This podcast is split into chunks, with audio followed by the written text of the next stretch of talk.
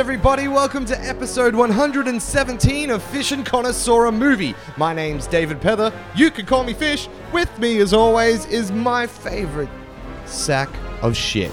Connor McDuff. Nice and simple today, nothing too special. How we doing? That's good. There's nothing too special because I know you're excited to talk about this one. We're, we're back into the world of Star Wars. You don't sound excited. What's going on? Oh, I don't know, man. I'm, I don't really like Star Wars anymore. Fucking lies. I'm fucking excited, I- okay? it's going to be a good chat. Can we kick on with I it, know. please? It's just, I just, you know, that's just not even a joke for you because I know there's only one thing in this world that you like, and that's Star Wars. Everything else you, Pretty you've got a problem with. Star Wars is the Yep. one thing that you don't care about. But listen, this one. You know, we were all hyped for Force Awakens a year ago because we'd just done a big Star Wars retrospective, which you can go back and listen to every single episode of the Star Wars saga and us pulling it apart or loving on it, probably both. But this time around, we've been talking about a whole bunch of other things and whatever. So, in terms of the podcasting world, we're not really as hyped. But also in terms of like just the hype getting around, I was I'm not nearly feeling it as much as Force Awakens. Where are you at with that? You're the fan. Where were you? Yeah, no, th- I was excited, but it was nowhere near as big because it's not a part of the original saga. It's not a part of the, the story. It's a so spin-off. It's a spin-off. Yeah. Yeah, there's no spin-offs. Just aren't prequels and spin-offs. You know, they don't do great because they're not. You're not following the same characters that you love dearly, etc., etc. So I think that's the same. But because it's Star Wars, there obviously is still hype behind the series and this film in particular. And you know, there was the midnight screening. The midnight screening did well. I worked the midnight screening. I so did. Yep. Yep. So yeah, I think I think there was definitely there's definitely still still hype around it. it's still big. Like it's Star Wars. It's still Yeah. going to be big. But I, I mainly saw it in terms of like last year when I was trying to get my IMAX tickets for Force Awakens. I had to be on the IMAX website at the exact time that they went on sale, and I had you know a computer, I had my phone, I had a laptop, I had, and, and then I was also on the phone trying to get through. I was on call on on hold with it, trying to get tickets to the midnight screening, and they sold out within you know seconds. And I was able to get a ticket, I think, for the Thursday night or something like that. Jesus. This time around, I was like, you know what? As much as I really want to watch this in IMAX, I'm not going through the uh, the personal stress that that put me through, and I'll just go see it at Hoyts or something like that, and you know it'll still be busy, but whatever. I, w- I went on there on the day that they went on sale. I went on like later at night, about six o'clock at night, and just just to check what the sales were like, what sort of seats you could still get, and I found a session today, which is Friday, so two days after it's been released, or a day, and there was the 12 o'clock session and still had plenty of seats available. Now, IMAX Force Awakens, you couldn't get a seat for two weeks last year. So yeah, it was like pretty much sold out the whole way through. It was it, it might have been a week. It was something crazy, like something stupid. And they were like doing sessions around the clock, like What? every three Are you hours there was a serious? session. You could go to a three o'clock in the morning, a six o'clock in the morning. God. I don't think they're as crazy with this one. So that's not kind of at where the all hype like that levels now. are at. And I understand, you know, Force Awakens, episode seven, we're finally advancing the story. This one's definitely not advancing the story. We all know how this one ends. Let's talk about it. I want to talk about it so bad. I've been holding off. I can't post anything on Facebook until I talk about it with you. It is like I'm like blue balling so hard right now. Like as we're doing this, my balls are blue. My film balls, my, Okay. my movie talking balls. Well, why don't tell you the plot. splurge into everybody's ear and tell them the plot of Rogue One, a Star Wars story? Rogue One follows Jyn Erso, the daughter of the scientist who's created the Death Star. Jyn's rocking up, the rebels find her. They want her to find her dad or help find her dad to figure out what's going on because her dad has sent a defected pilot to the rebels to let them know that they're building a, a super weapon, the Death Star, and that there's a, there's a message with him. Blah blah blah. They meet a bunch of people. They find the message. The message tells Jyn, "Hey, hey, kid. Just so you know, uh, there's a there's a spot in the Death Star that I've made that can make it blow up entirely. But you have to find the actual schematics, which are on an archive on this planet, Scarif or Kari. I don't know, Skari. I don't know. I can't even remember. I just saw the film like literally 20 minutes ago. Yeah. But they had to. They got to go to the planet and get the Death Star plans to deliver them to Leia, which is the start of the New Hope. So they go to the planet and they go to get the plans. And as uh, the dad dies, and as they get the plans, they blow up because the Death Star blows them up. But they give the plans to Leia. Obviously, as we all know, everyone dies. Um, the end. And there's a um, new hope. and it's a new hope. That is the general plot. I don't want to go into too much detail, even for people um, like on like this, because I just I don't want to wreck anything. Like I don't want to wreck little bits. I want to talk about them. Okay. Well, let's talk about them. Where do you want to start? I want to start with Jyn. As as we always start with the lead, I think characters we always talk about. I actually have a gripe with Jyn. Yep. Um, I don't think she's that crash hot, to be quite honest. I came into this film, and after Rey, who is probably the, the polar opposite, or not polar opposite, but Rey's very strong, independent. She's got nice, Rey she's is naive, awesome. Rey's awesome. naive and, and Yeah. sweet and kind to everyone, but she's she's a you know she's a boss ass bitch. Jyn, Jyn's had a really rough past, um, just like Rey has, but but like Jyn, Jyn kind of a little a little different. She's kind of very pessimistic in comparison to Rey's optimism. And the thing that bothered me, more importantly, about Jyn is that she never really is given that much time to shine, and that's really disappointing. And what I'm talking about is the whole point is Jyn's the lead, and that you know you're trying to there's these these empowered characters, or you know an active protagonist, you would say. Jyn isn't very active. She does a couple of things, but for the most part, the plot follows. We see her getting rescued and saved and um, told what to do by everybody else. Um, almost sort of like had Katniss syndrome, except she's less annoying because Jennifer Lawrence's Katniss is arguably the worst thing I've ever seen. Like, I don't know, she gets rescued at the, so the very beginning when she's a child, Forest Whitaker saves her, and then she's getting she gets rescued by the rebels, Yeah. and then Cassian takes her on the mission, and then Forest Whitaker um, helps her, and then her dad tells her what to do, and then Forest Whitaker tells her to leave, and then Cassian saves her on the. She's not even flying the ship, which I thought was really disappointing. But she's not even flying the ship, so she's just escaping. She goes to Rebel Alliance. They're not like. She, at the whole way through the film, even at the end when the bad guy, the director, I forget his name, goes to kill Jyn, she gets saved by Cassian. Like she doesn't actually, she doesn't actually do anything herself. She, I mean, she climbs and she's the one that delivers the plans. But Gotta it was- say, she's the one who you know transmits. She's the. but I mean, she- like it's after everyone else sacrifices themselves for her, she transmits the plans. Like in the grand scheme of people that suffered, like like that people that did a lot, she isn't on the on the higher end, which was disappointing. You know, like that was actually something I, I took note of kind Yeah. of immediately after watching it. Yeah, look, I um I didn't really notice it as much as you're saying, but you're Yeah. definitely right. Like she she very much is just along for the ride for most of it. I found that I quite liked her pessimistic ways. Like I like the Me fact too. that I she love how she's a. I love how cranky she is. like I love that she was like, you know, I, I've never had. Will she say something like, "I've never had the luxury of having a political opinion Yeah. or view or something like?" I think that's great because that's kind of where I am. I don't really care. She doesn't care. She's just living her life, doing what Yeah. she does, and obviously gets turned around through all the things that she finds out after finding the hologram of her dad and talking to what Forest Whitaker. And I thought there was enough of a progression there. She's not a particularly strong character. Um, I I I didn't mind the character so much as I don't really care for the actress.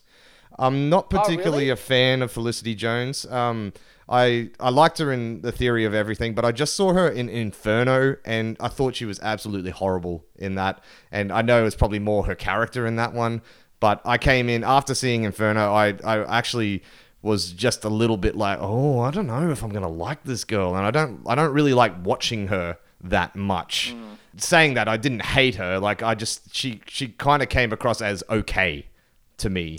I really liked her role. performance. I really enjoyed her performance. I like Jyn. I think Jyn's cool. What they I don't like how they didn't give her the opportunity to be more because she's really implied to be she's a rogue. Like she's implied to be this thief. Like she's had to all fend she for herself. all she really does is just say a few, you know, like enlightening speeches, and that kind of you know turns people's opinions, and then she eventually sends away the message. That's really all she does. Like everyone else does everything around her.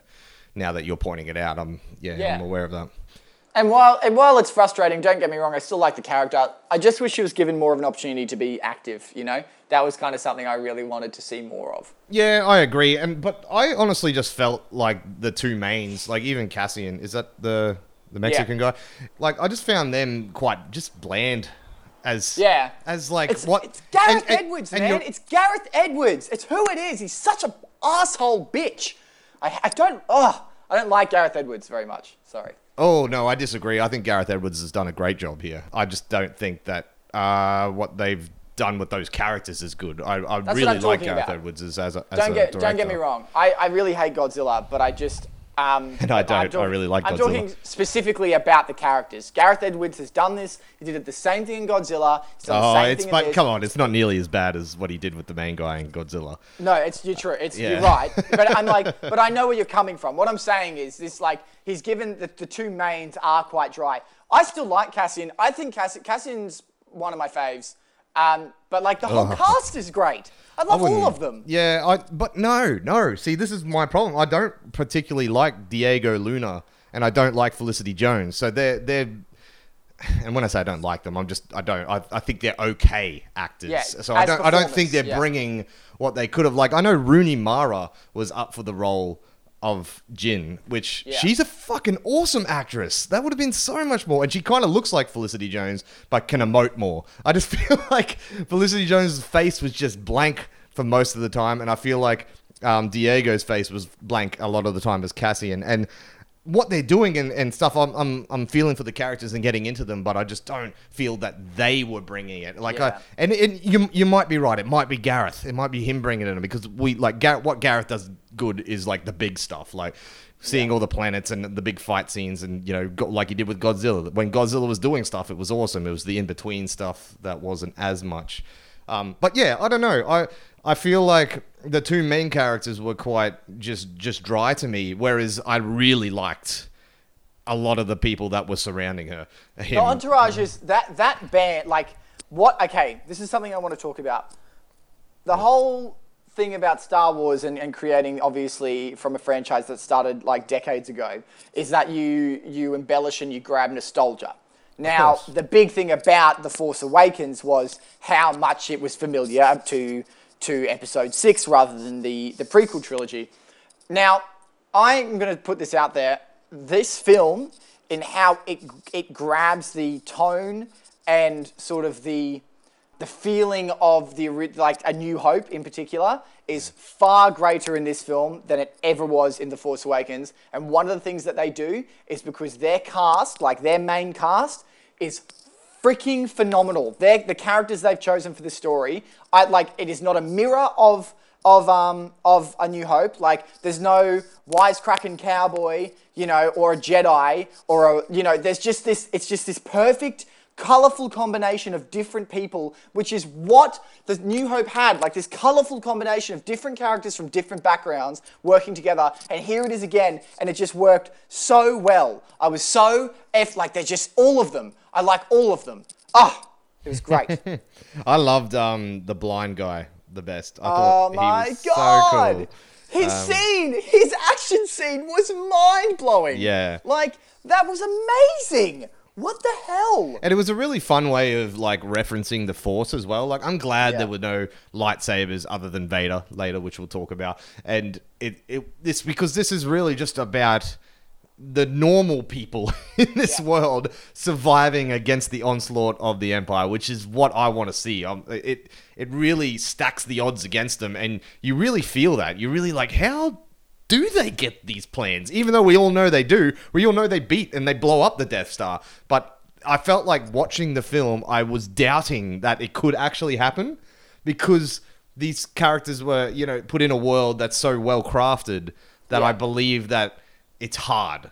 You know, Yeah. they can't they can't just you know force will somebody to do something. They can't you know grab things with the force. They can't use a lightsaber to, to, to deflect bullets. Like the bullets kill them. The bullets will kill them. I And think the blind great. man, the blind man's a good example where he's sort of the perfect combination of skill and he works for what he has. And yet faith, he's yeah. and and his faith in the force is Yeah. something that allows him to sort of it's it's sort of like it adds to what he has rather than being entirely what he has. That's exactly, what- and that's and that's what I'm saying. It gives you a taste of this world that we know is Yeah. to come, is to ba- is to come back, like the world of the Jedi's and the Force and all that, which is all what A New Hope is about. Yeah. And this one, there's it's still around, but it's not really a thing. And you know, it could be the Force that's saving it. It could just be you know blind luck. Excuse the pun. Yeah, and this is one of the things I like. I'm going to bring up the Vader fight now, just quickly. Is um, I don't want to talk about too much, but the Vader fight, he comes in and it's brilliantly executed. But basically, he's decimating everyone. He like destroys them, and it's so And good. so, but that's in one thing. comparison, in comparison, the bl- the fight the blind man has is equally as amazing, where he's Yeah. fighting off stormtroopers. The difference being, though, you can compare those two, and the blind man is i like like he is trying the whole time, like he is making yeah. an attempt. And these are two scenes which are meant to express how brilliant, like how how well these characters can do in this situation, right? Mm-hmm. And I can watch both of them and go, they're so different because Darth Vader goes in and looks like he doesn't even care.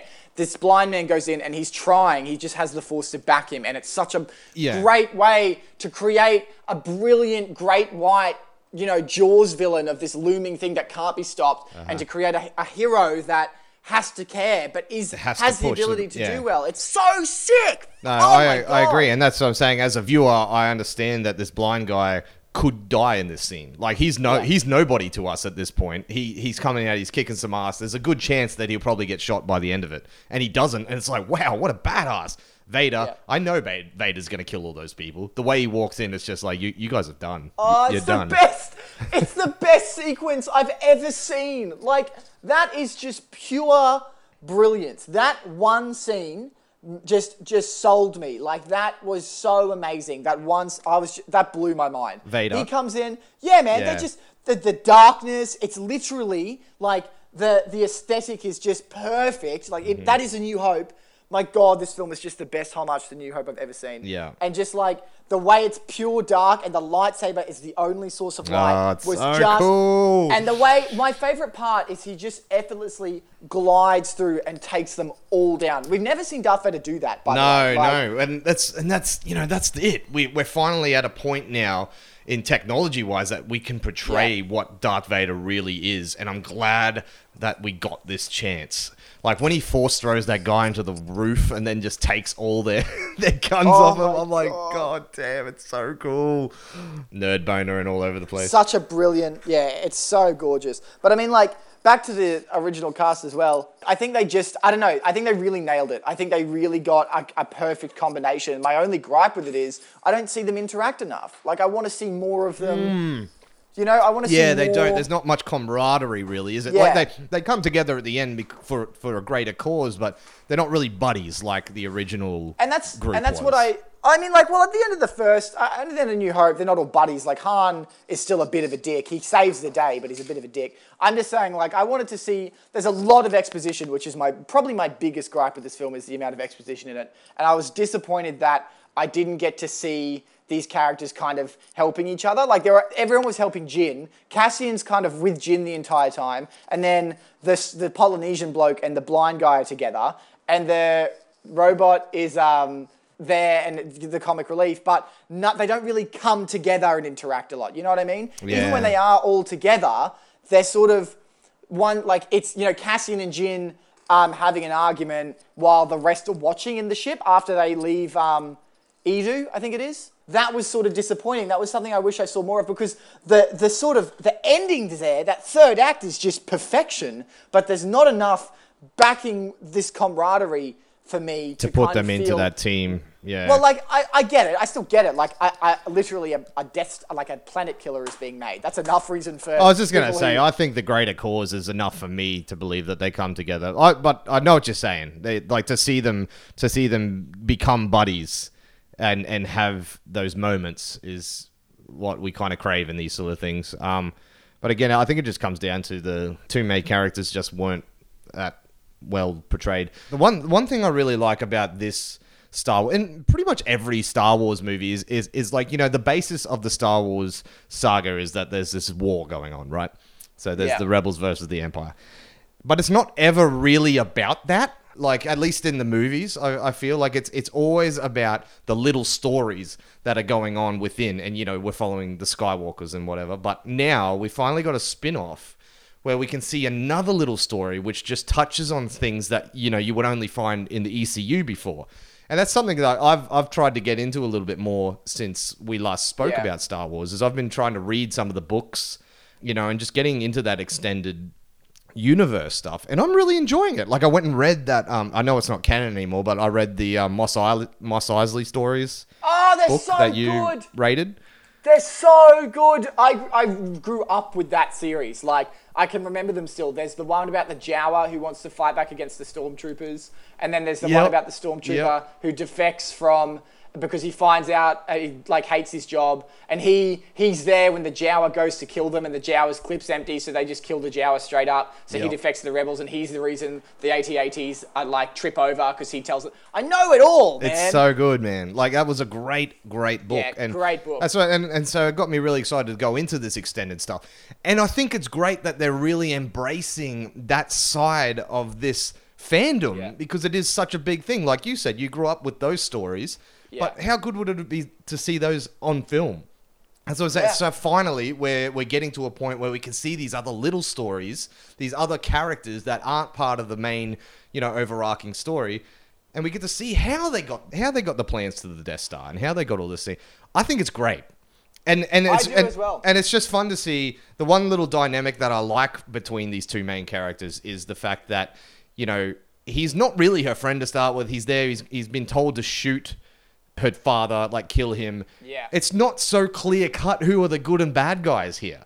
We've got Yeah, the re- it's not just rebels versus empire. Like we've got a rebel trying to kill a, a potential rebel person. You know, it's great. I think it's a really good uh, like little altercation between the two main characters and, and it's great when it actually pays off. One of the things I really admired about this that is that they they depicted basically a war is hell sort of situation where I mean the Empire is still bad, but you have a situation where they're they're posing these characters to be pretty impartial to it. Like Jyn's very impartial, so you know when they when they're on the Rain planet, and Yeah. F I can't say and you say it, you say it. We're on the Rain planet, and what happens on the Rain planet? Why can't you say it? Because my fucking roommate's just walking around his Oh, underwear. yeah, don't spoil it.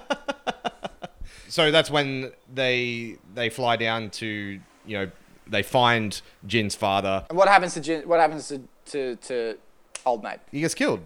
Okay. Yeah, right. So he gets killed by. Thank you. and that's what I'm saying as well. There's so much wrongdoing going Yeah. on here. There's so much like the rebels killed him. It wasn't actually an empire, even a, a, a bolt that hit him. It was uh, because the rebels come in to bomb it because they don't want him to survive, and they're trying to take out the empire as well. It's it's so ruthless. Yeah. That's Not gonna lie though, that's that scene I didn't like at all. I thought that was probably the worst sequence in the entire film. Was that that planet. What? Are you kidding me? That was so I thought good. it was. I thought, to be honest, I I thought oh the my god. I thought the whole I, the rain pissed me off, and I also thought that there were good moments in it, but just overall, it was probably my least favorite aspect because it's so it's in the middle, and there's something about it that I can't, I don't like. I don't know what it is. I think it might be. There's a part where Jyn pulls a stormtrooper off by grabbing his gun, and it's ridiculous. That moment, I was like, "What?" And then the death was really. I think I was I wasn't very satisfied with that with that outcome. It was a bit confusing. It was a bit confusing. At first, I wasn't sure if he was actually on the ground or not. Um, but no, I oh man, no, no. That's like one of my favorite Oh, really? scenes. Like I think it's incredible. Like the the like them crashing, and it's like raining. Like I just thought it was so dramatic, and and I loved. I just loved the look of it, and it was cool to see like just how ruthless the director dude is. Um, what's his name? Yeah. Krennic. You know, he shoots all the engineers after the dad Admits. admits that he's the guy who did the you know the the Death Star. He messed up the plans or whatever. And I just I don't know. I thought I thought it was really cool. And then the fact that the rebels came in to bomb the thing as well was just so epic. Like seeing the seeing the X wings come flying in and just crashing all through like, through all the rocks. And, I just, I don't know. There was, I don't know, it- man. I thought it was a really, really good, and you know, it's a big turnaround for the characters as well. That's that's when um, Cassian doesn't shoot the dad, That's a good obviously, moment. You know, makes a decision. Like I, I don't. Yeah, I was all for it. I'm so. I'm really I surprised just you I didn't didn't like vibe it. Hey, there's just something about it that really didn't appeal to me. I think it just I kind of knew everything that was going to happen. Like I just got a vibe immediately. Like that whole situation, I was like, okay, well, it's going to be the last time Jyn and um, Galen communicate, and this is going to be that like Rennick's Krennic Krennic. I've just forgotten it. it. Yeah, Krennic. White supremacist KKK leader Krennic. You know, he was going to do some nasty stuff. It kind of all the elements were there. And the, honestly, the reason I thought that was because it was raining, and generally in the film, rain signifies change. And like that's that's rain and yeah, and that's what I didn't like about it was I was like, okay, I know that this is going to be because it's just it's a turning point in the film, like that's what the timing is. So I'm like, oh well, uh, that's what's going to happen. I think it took me back to uh, you know the T Rex scene in Jurassic Park, and that's always a good thing. Ah, yeah, that's fair. That's a fair call. That's a fair call. Um, but I mean, like my my biggest my what I will say is that I think Galen Erso, um, the scientist, was horribly underused. Like I think I think there was so much potential yeah. to go more into depth of that because he is the driving force through, for this whole film, and he's referenced a lot. He's the whole He's referenced a lot. yeah. He's this, this, and this. I wanted to see him make the Death Star. Like, I wanted to see him create the Death Star. I was curious as to why he wasn't aboard the Death Star when, like, Jedha gets hit. Like, first- there were. I'm just Yeah, like, why is this? Like, it. why not? Because when you know the the thing happens on the rain planet, I'm like, I'm just like so. I'm just. I feel less for the whole situation because I'm. I, don't. I haven't seen this guy enough. Like, where is he? He pops up at the start, and then he he's in a hologram, and suddenly he's he's wet on a planet. Like, I'm You like, know I want. You know what? I, I actually I think the reason why we're on different planes here is like I, I do agree that I would have liked to have Yeah. seen him a lot more because he was that actor is Mm. fucking awesome. Um, Mads Mikkelsen or whatever his name is, just a really good actor. And I but I, f- I think I got everything I needed from him just in that first scene. Oh, really? Like he was so that that first scene was really well directed. I felt I felt and and you know just portrayed by this actor. I felt like ev- all the pain and what I just got what he was going to. I knew he was gonna. He's getting taken away to do something with the. Well, obviously we knew it was going to be the Death Star, but you know, getting away to do something nefarious. But I just knew he had too much heart in him that it would be just so clear cut and just that little bit of uh, the hologram as well. Like I don't know, the moments that he got, I think he really utilized, and they utilized with that character. But again, yes, I, I still would have liked to have seen it, but I did really feel it when he died. Like I was like, shit. That sucks because imagine having him on your team when you're going yeah. to try to take down That's the Death it. Star. That would have been really cool. But I, I um, one thing I, I, because you know when you when they when they just talk about how like a team of rebels got the plans and we found a weakness Yeah. in the Death Stars. Um, Which is which is this whole the basis of this film is that one line. Yeah. is that one line, yeah, which is really cool. But I it, I just always assumed, and I don't know if it's ever been mentioned. You you probably would know more than I do, but if it's ever been mentioned that the the creator actually put a weakness in there. But I always just assumed that it was like you know just rebel engineers just scoured the plans and found they're like oh they missed this spot. Hmm.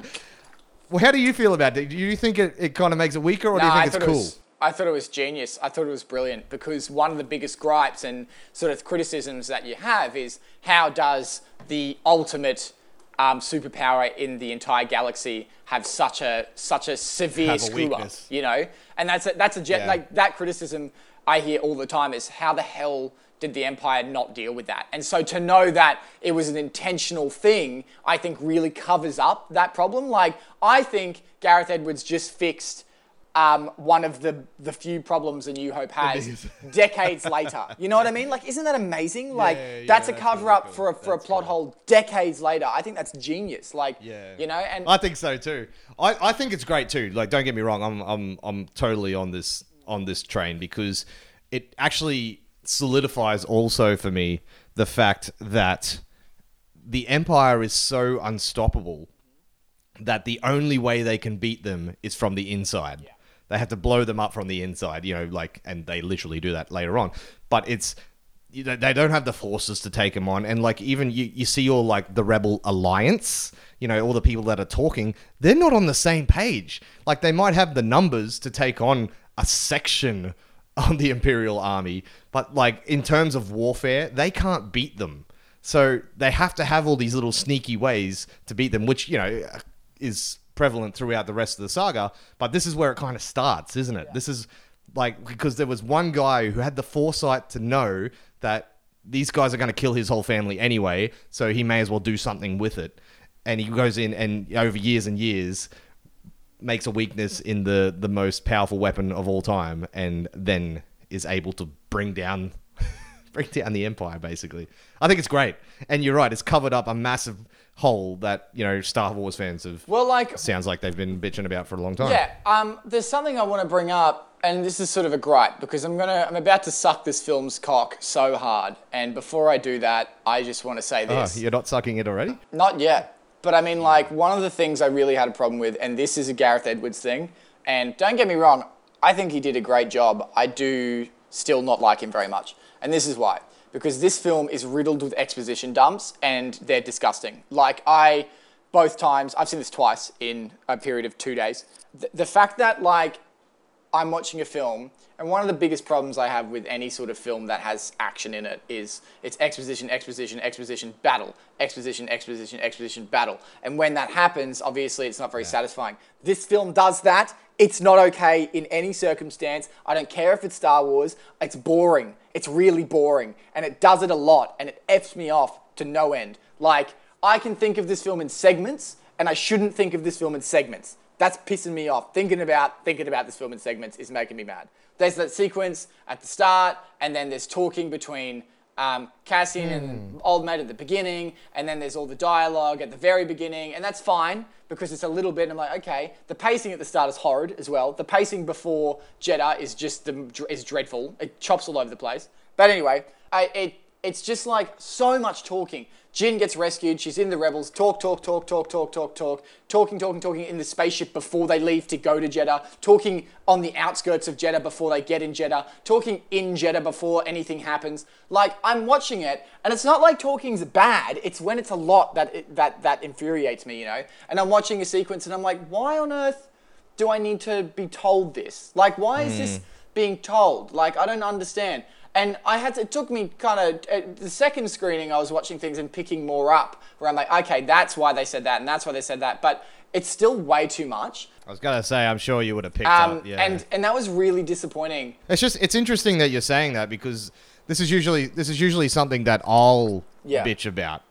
I um you know I don't like exposition dumps at all, but I didn't really notice it. I didn't notice it at all. I, I actually thought it was quite well There were- paced. I, Yeah. I felt like when the movie ended, I was like, oh shit, that's it. I was like, oh, we're done. Okay, crap. But I can see how you would see it as in segments because there are really, really good scenes after scene after scene. But I, I don't know. I didn't. I didn't So, notice like, it like for that. me, right? So, the whole thing is they got to go to Jedha to find Gerrera, Forest Whitaker. I don't understand why I need to hear all this talk about it. Like, why can't, like, why couldn't it even just be, like, these rebels need to find Gerrera, like, they need to. So, why wouldn't they capture her? And it's just Cassian in the ship with Jyn, and that's where they meet for the first time, and he's just telling her what they're doing as they get there. And suddenly they're in this fight. Like, I'm sure they could have done that and it had been convincing. But instead, it's like three mm. different dialogue scenes where they're talking. And I'm like, what the hell? Because once they're in Jedha, once they're in the city, it is just the tits. Like, Jedha is just, that is some of the coolest stuff. It's the first, like, real battle we see. It's the first real sort of impact, and it just blew my mind. It goes from one crazy fight scene that's like replicating war in the Middle East to replicating an like Japanese martial arts film, Chinese martial arts film with IP Man or Ip Man, whatever his name is, with the blind fight, and then they get captured by Forest Whitaker, and there's this relationship, and it's all great, and then fucking Jedha blows up, like it just blows up. Okay, and then they're on a ship, and I'm like, that is amazing. And I learned so much about every character in that situation. I learned, I learned, I learned everything that I needed to know about all those characters in that one sequence. I learned about Cassian. I learned about what Cassian's r- like willing to do because he blows up um, Saw Gerrera's men. I learned about Jyn and that she's heroic and that she's talented because she saved that little girl. I learned about the pilot because the pilot's defected and he's scared and he goes through all this pain. I learned about the blind guy and I learned about his friend. Save, hold on, saving the little girl. Did you like that? I thought it was a bit on the nose. I mean, like Gareth Edwards likes Japanese culture a lot, and so when I saw that, I'm like, that's a scene from the Pacific. Like I've seen that shot in the Pacific, basically, but the kid dies, and I'm like, oh. And there's another shot in the film that looks just out of the Pacific as well. Like there's a lot of Japanese culture in this film. The mountain at the start, I'm pretty sure, is in Japan. Like you've got the Japanese blind. I'm pretty sure he's Japanese. The blind man. The fight at the end is in the Pacific. Like the fight at the end is in the Pacific, and they're all dressed up like green like they look like US soldiers if you look at them, like Marines from World War II. Some of them, like they've got proper helmets on and stuff. There's a lot of it. But yeah, that scene was great. But I, why am I listening to so much talking? Like F, please stop. It's two and a half hours long. I love Star Wars as much as the next person. I don't love people chatting in a room. I want to see more. I want to be active in this story, not watching Jyn be upset Cassian. Yeah, I guess it's just setting up the whole rebel thing. I don't know. I didn't really notice as much as you, but you saw it twice. I'm sure I would see it if I watched it again. But you're right; those scenes are really cool. And one thing I, I do really like about you know seeing another side of the Star Wars universe is being able to see other sides of the Star Wars universe, like the the different like planets that we see. So we get the, you know, Jedha, which is all desert and Middle East, and then we get the rain planet. I can't remember what it's called, but it's really cool. And then you get the final scene, which is on some Pacific planet that looks like I don't think we've ever seen anything like that in the Star Wars universe before, have we? Nah. And and that's Nah, just so, it's just so pretty and it's good to watch, but it doesn't feel like it's Earth either. Like there's something just other planetly about it, and I think they did a really good job at just setting up this universe as a bigger thing again because we always, you know, we always see Tatooine, we always see similar sort of planets, but now we've got this whole other th- side of things, which I really appreciated. Like, how good is that last fucking sequence? The third act is just next level. That's that's what this whole movie is based around. Is this crazy storming the beach scene? Yeah. and it's awesome. Yeah, it is. It is spectacular. Like that, the third act has is genius. Like everything comes together. You've got every feeling. Like man, the ending just gives me goosies. Do you want to, let's talk about the characters' deaths. Let's talk about base. So they all die for one. All the all of our leads, Yep, obviously. which I love. All the rebels on the planet die, and they all kind of each get a, a sort of well-deserved, well-respected death. So the robot who I've K something, he, his K2, death yeah. Gets shot up, and he saves the day, seals He's, the door. he's sealing the door off from the stormtroopers. Yeah. Bodhi is, you know, he's Bodhi, an- which by the way is one of my favorites. He, He's him, and the blind guy are my two favorite characters. I was actually devastated when he died. Yeah. he's in he's in the transport and the does a grenade come in? Yeah. Yeah. This is the thing, though. This is the only thing I don't like. Everybody blows up except the robot. Like, Mm, it's all grenades. Yeah. it's all grenades, and like I get it because it's epic. Like to shoot one of these characters would be a bit of an insult. I feel because they're so. Like I feel like it's just this grandness to them. But like Bodhi's death, I liked because Bodhi's death was very sudden.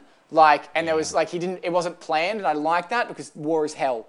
And then. Yeah, I, um, I honestly thought he would get out. I thought somehow the ship would get out. I, I don't know. I always had that in my head. So for him to die was quite devastating because I liked him. He was always a little bit bumbling, a little bit Yeah. unsure of things, but had a good heart. It was just cool.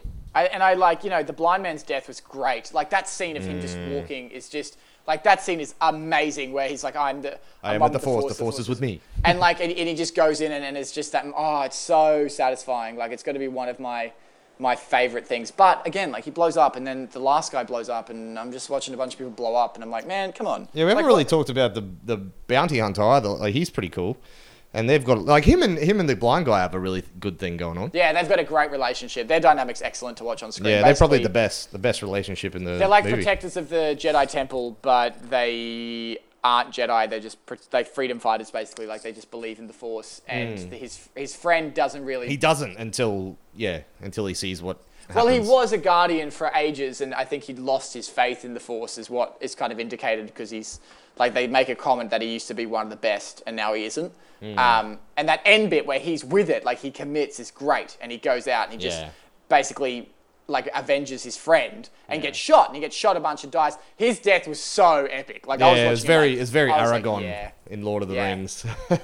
Just take a bunch of shots while taking out a heap of people. Yeah, but another another grenade takes him out. But I'm going to say this now.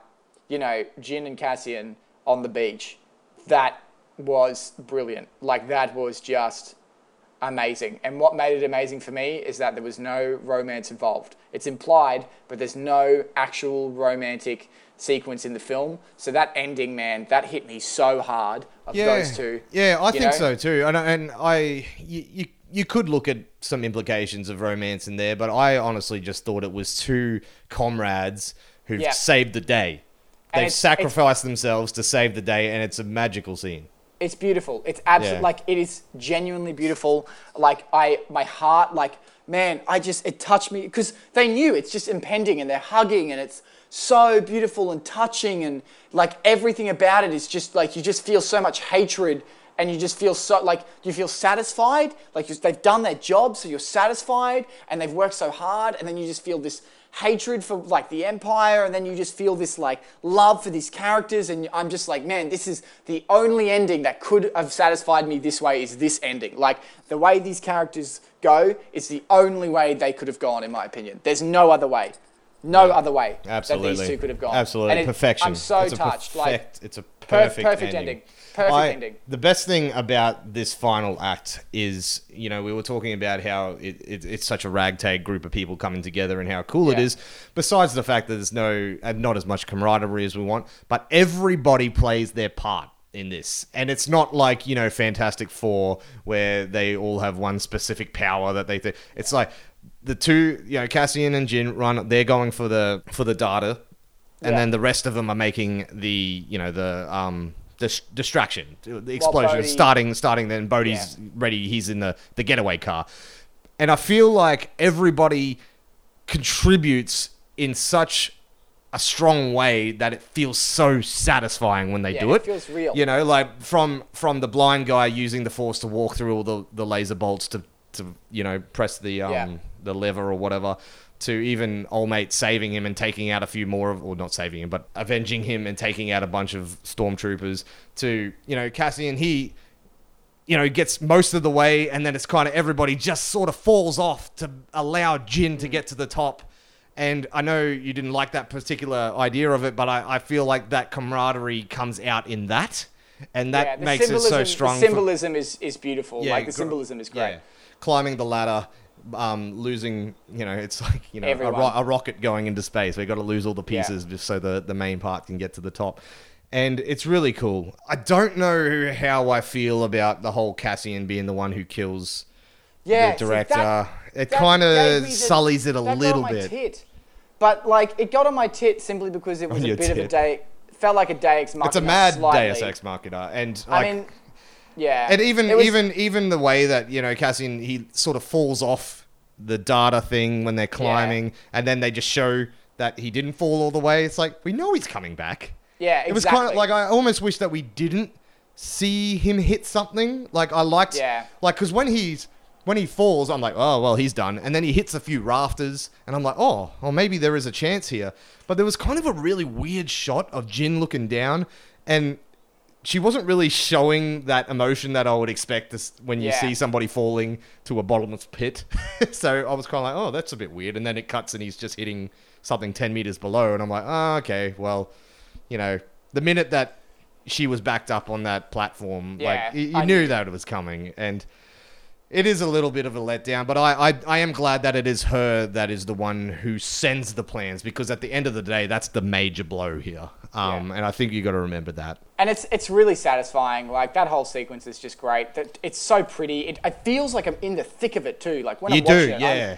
I'm in the thick of that fight, man. Like I'm just and just this is in it. and this is where I love Gareth Edwards. Like when we're doing this, and he did this with Godzilla as well. Like every time that at the end of Godzilla, when they're having the fights with the monsters and whatever, Yeah. like you feel like you're there. Like he's always Yeah. shooting up. He's always, you know, it's it's just he's just really good with his camera when it comes to Very, action very sequences and things like that. And this is this is exactly it. Like I've heard that they they actually build like a 360 set. So he could get in there with the camera and just shoot wherever the hell he wanted to. So Oh, you brilliant. actually felt like you were immersed, and that's awesome. And you and you feel it like you've just said it. It's you feel like you're there. I have to get tip my hat because it's very it's very Spielbergian. A lot of this, like I, I got like feelings of Saving Private Ryan and things like Yeah, that. Like yeah, I, no, he's he's he's channeled a lot of the Pacific War. Like a lot of this feels like a war film. A lot of it, the sound design, wh- whizzing past bullets. Because my, I've argued and I've seen stuff online like there's a there was a big like there was a big advocacy for for a Star Wars film that was shot like a war film because we just felt like uh, it'd never been done. There's always that corn to Star Wars, that that cheese to it. Mm. Yeah, Whereas yeah. this is this is shot with the grit that you want. It still keeps that lightheartedness. I was just gonna say, did you feel it still? Because I still feel like this is very Star Wars. Yeah, no, Yeah. it definitely is, and I love that. It, it feels like Star Wars for different reasons, other than like different to the Force Awakens, but it still feels like Star Wars. But like, it, it definitely channels that grit to it, and I really like that. And the I other think thing, Gareth, I think that's like a, a a a way of channeling the characters as well, because we're not Yeah. with the fantastical characters. We're not with the Jedi's. We're with the people who are in the trenches, and that's how it should feel, because that's how they would feel. And one of the things I think Gareth Edwards does really well, and this adds on to that, is scale. Like, Oh, man, of all the yeah. things, like, I've got, got to give props to this guy, and I, I don't think I can ever really totally like him simply because I don't know how much influence he's had on this film in comparison to Disney, because I know Disney told him, like, they did a lot of reshoots, a lot of reshoots. Mm. And after Godzilla came out, and my doubts are still quite high. Um, but I mean, scale, like, Edwards does scale like I've never seen.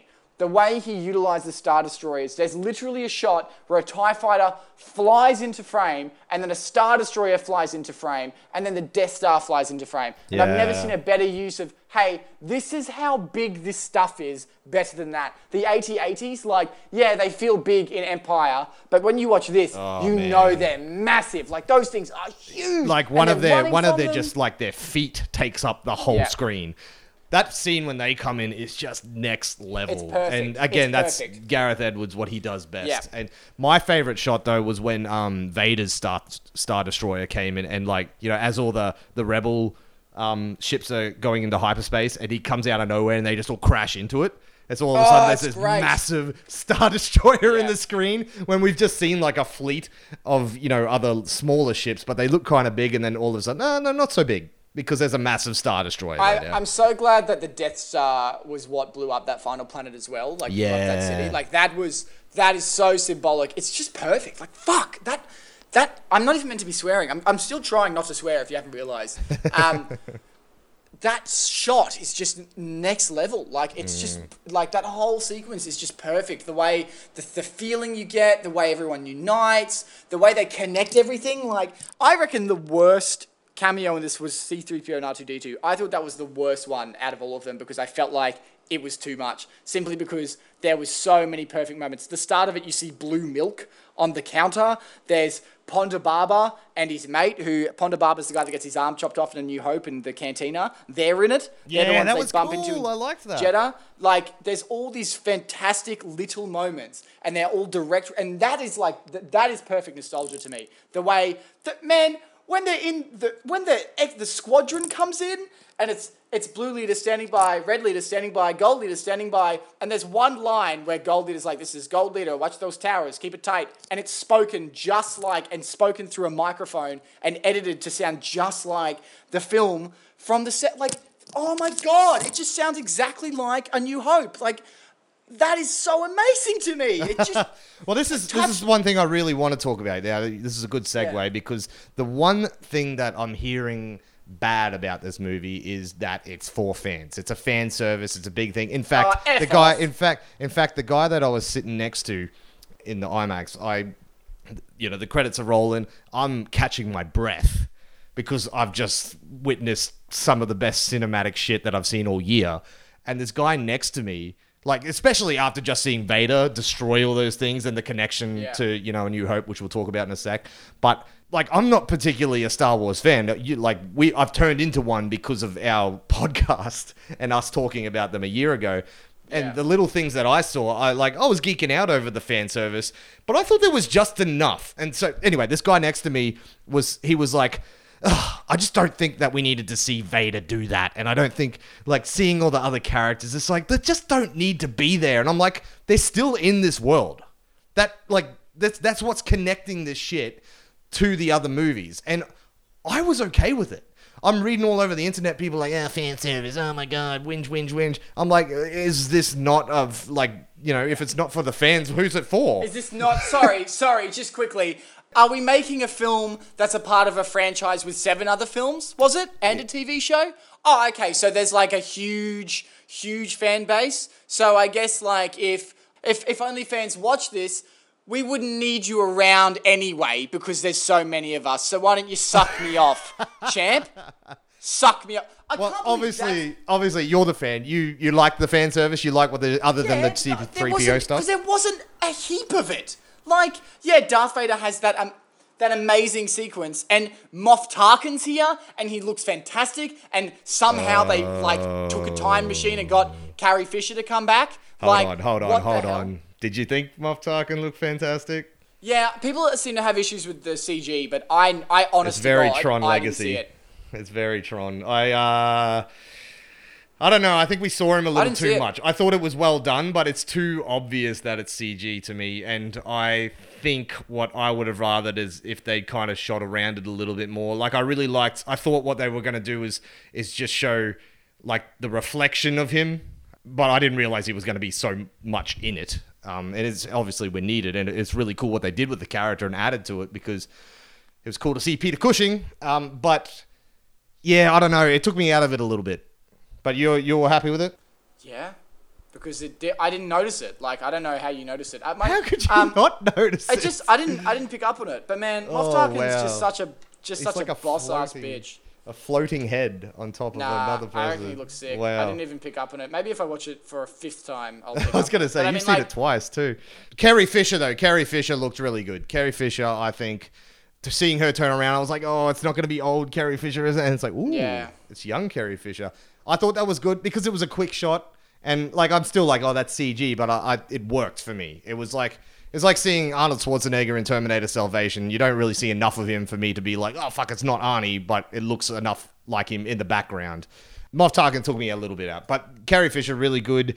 I thought, you know, the ultimate fan service is seeing Darth Vader come back and just kick some ass. I, I would have really liked to have seen C3PO and R2D2 get sort of ushered onto that ship somehow. Yeah. Like, what? How did they get onto? Because you know they were on the ship at the start of the next film. that would have this, that would have been too much for me.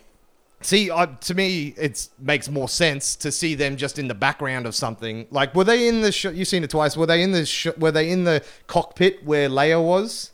No, but they're not in the cockpit in the original. No, that's true. Yeah, they're not- they're not just- actually- They're very obsolete. Well, they're not even. Yeah, they're not a part of. They're, like Leia doesn't even know them at this stage. She Yeah. puts it into. Yeah, right. But I, I would have liked to have seen them in the background when those rebels are all running around there, rather than that shot that we do see them, because that to me is connecting. Like where they were was kind of like, oh, they're on the base there, but I think I agree. I just think they shouldn't have been in it at all. I think I think it was just a, it was just too much. Like there I were liked so many them. great. I, it wasn't I like that a, that much of a crazy issue, but yeah. I also think that the sequence where Darth Vader's talking to Krennic on that lava planet should have been cut out completely because Yeah, well, because it didn't really need. I thought that was going to be the only thing we saw of him, and I was like, oh, okay, well, if that's the Darth Vader thing, I guess. But if the fact that we see him later, we don't need it. Should it should have been another scene with Tarkin, or it should have been like Tarkin should have been saying like you need to sort it out, and then because when he's like informed Vader at the end, like that's such like that. Imagine if the first time you properly see Vader, he doesn't say a word, he just rocks up on that ship and is cutting people kills up like people that. off, yeah. That would have been that would have been the coolest thing ever. But because I've got this whole dialogue beforehand, it's not like it's not any less amazing. But I think I think that scene d- isn't necessary. Um, And while Vader, it shows Vader being a boss bitch. I've got two villains right now, Krennic and Tarkin, and Vader, especially in the New Hope, Vader is the muscle. Like Vader is the muscle in A New Hope. Yeah. Tarkin is Tarkin's the In the charge. Krennic, and and like so I'm like it's good to see Vader be the muscle again. So I don't need him to be you know super super evil. I, I'd rather see him. I'd rather see him be. I don't know. I, I wanted more, uh, less from that.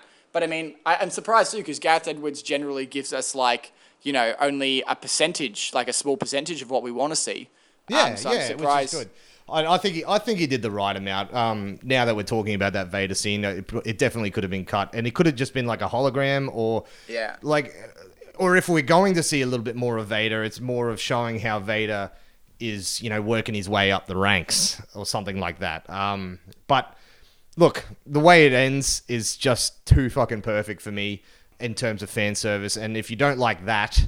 You don't deserve to be watching a Star Wars movie. You know what I mean? Like it's such a perfect connection to A New Hope. Like it literally It's is- right at it's at the beginning of a New Hope. Like, yeah, like seeing them run through the hallways and stuff. You're like, oh, here we go. Yeah, perfect just- sense of uh, urgency. yeah, that Yeah. third act is just sublime.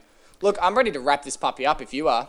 I just want to talk about one more character we didn't manage to Yeah, yeah, yeah. to stick in there, and that was Forest Whitaker's character. How did you feel about him? Eh, too much. It was a bit too much. to He was way honest. over the top, wasn't he? Yeah, like that. The, that there, there's a bit where like he breathes from his oxygen mask and it snaps back into place, and it's just so stupid. Like, oh, I didn't mind that sort of stuff. I didn't. I didn't mind the way that he looked, and I didn't mind the way like, what what. Chin! yeah, it was just the way he talked. Man, I, I couldn't help but make connections to Battlefield Earth when he was doing that shit. That just reminded me of that horrible movie. Oh my god. Yeah. And that's not Yeah. a good thing. That was- um, it was only a not a little good- gripe. It's probably my weakest thing of the film, which uh, Yeah. is something we should talk about now in terms of the good, the, bad, and the ugly of Star Wars Rogue One. The good, my good is the nostalgia, like the perfect amount of nostalgia. Like that is my good. That'll be my good today. Good one. There's a lot of good. A, a lot good of good, one. A good one. My good was that Vader scene. Nostalgia. Just Vader being a badass. I don't Yeah. care. It was awesome. What's your Bad. bad? My Uh, bad. Ooh, what is yeah, my you bad? go first. You go first. I got to think on this one. My bad would have to be the exposition stuff. Actually, yeah, that's my bad. I'll make that my bad. Um, that was that that was an okay. That was pretty bad. That was it took me out of the film. I was bored at, at the first screening sometimes, which was not okay. Anyway, that's my bad. Okay, I'm sort of balancing between my ugly and my bad, but I think my bad is Forest Whit- Whitaker's voice. Yeah, that's that's fair. Um, ugly. Uh, well, I'll, I'll just go on because my ugly was, but my my ugly is probably what is kind of done with those two main characters. I'm not, I'm not hundred percent happy with it. As much as I like what they do and who they are and whatever, I, I, I, it might be the actors, it might be exposition stuff that you're talking about, but there was just something that didn't quite sit with me. And for our main characters to not be there, I'm a little bit disappointed, especially after how cool Rey was in Force Awakens. You know, I'm, you know, you're gonna you're gonna make those comparisons when you have the two female protagonists in a Star Wars movie because they're really pushing that shit at the moment. And Rey just shits all over Jyn, as far as I'm concerned. Um, at, at least in performance and, and character development. That's my ugly. What do you got? Um, I'm gonna say mine would have to be Galen. I just think he should have been he should have been way more than what he was. I was not satisfied. I think more. I think too much emphasis went on Forest Whitaker and not enough went on Galen. I yeah, you are. You're right. Actually, like wow. I think if that if, I think if that was swapped, I'd probably be a lot happier. Ah. Um, no, that's a good call. yeah. a good call. All right. Well, you're the fan. Let me let me leave your thoughts till the end. Okay. I'll I'll, I'll take I'll take point here.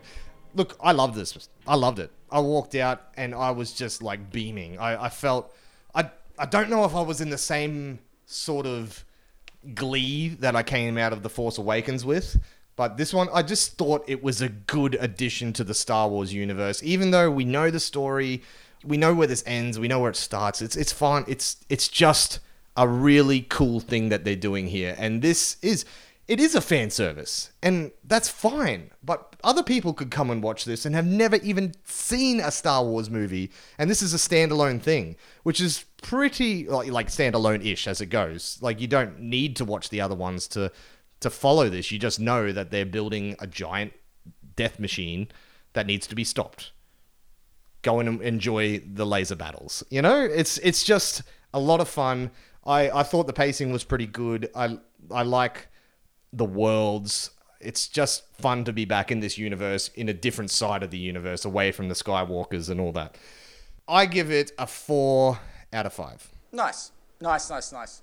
Look, I loved it. I thought it was great. It's got its problems. Actually, I didn't think it was. I think I thought it was great. I thought it was great. I didn't think it was amazing. I thought it was great. I think it does a lot, a lot of things right. I think it also, though, um, unfortunately, does a lot of things bad, and oh, not bad, but just not as good as they could have been. I think stuff that Edwards had a lot of input in stops this film from being like it, like just mind blowing. You know, the exposition dumps are probably the biggest thing, and the use of Galen, those, and and sort of and sort of the character development are things that I really stop me from just like just like coming because this film, like, if those things were fixed and they're very easy fixes, if they were fixed, I think this film would be perfection. Like, I, I, honest to God think this film would be perfect because there is not a lot wrong with it, but those things really hold it back. Other than that, and the nostalgia's fantastic. The, the, this is the best looking Star Wars I've ever seen. It's Oh, gorgeous. so good. I think it's it's the perfect amount of referencing to prior films and prior knowledge for fans, and I think it's the perfect amount of new and new characters and a new entourage and a new story. And I like the concept. I think it's brilliant. I think it's excellent. Gets a four out of five from old Con Daddy. Mm-mm-mm. very nice. It's interesting to think. Uh, you know, you said there is a lot of problems with this film from your perspective, and I wonder what the problems were before the reshoots. Yeah. That would be Yeah. something interesting Um, I. I would be interesting to hear, like to, to find out. What's next week, Fish? Next week we have our Boxing Day Bonanza. Oh. Yay! It's gonna be I a big one. wait. We're we're Yeah. we're reviewing a bunch of movies all in one day. We um are actually gonna be in at the same place though. We're gonna be doing this personally together. I'm gonna be with Connor up in Gold Coast in Brisbane. We're gonna- Yepperoo. and on Boxing Day, we're going to the movies a lot. So what we're going to try and do is review the movies in between screenings. Uh, we'll see how it goes and see if it works. But yeah, get on board, go see some movies, and we'll talk about it next week. Until then, happy, happy Christmas, Merry Christmas, Merry everybody. Christmas, everybody. It's been a great year. We've actually had a really good year for podcasts. We hope you've enjoyed it. I've enjoyed it. Fish has enjoyed it. We love you very much. Follow us on Stitcher, iTunes, Podbean. You know the drill. Play the music, Fish.